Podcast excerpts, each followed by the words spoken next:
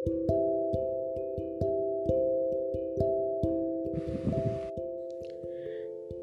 kirimkan rasa sakit agar membuatmu kembali sadar untuk apa ia kirimkan pedihnya sebuah pengharapan. Agar kau kembali membuka mata, siapa sebenarnya yang layak untuk kau taburi banyak cinta. Hingga ruang harap itu telah runtuh karena alasannya yang sudah jenuh. Betapa kau telah menghabiskan banyak air mata untuk dia yang sudah tega.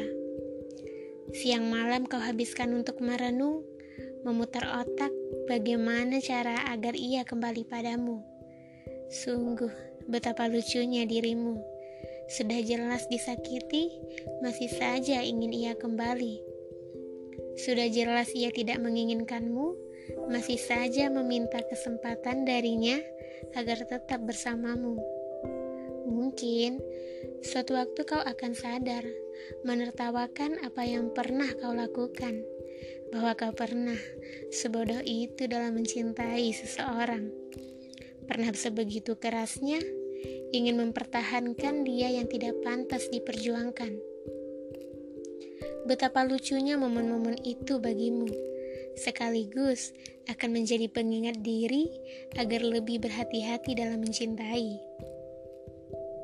Pada akhirnya, kau memilih untuk mengistirahatkan hatimu dari mencintai sesuatu yang belum pasti menjadi milikmu.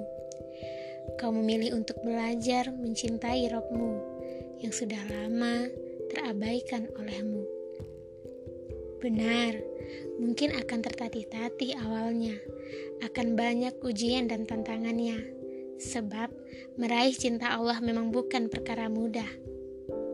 Usaha untuk dekat kepadanya pun butuh usaha, karena Dia pemilik semesta.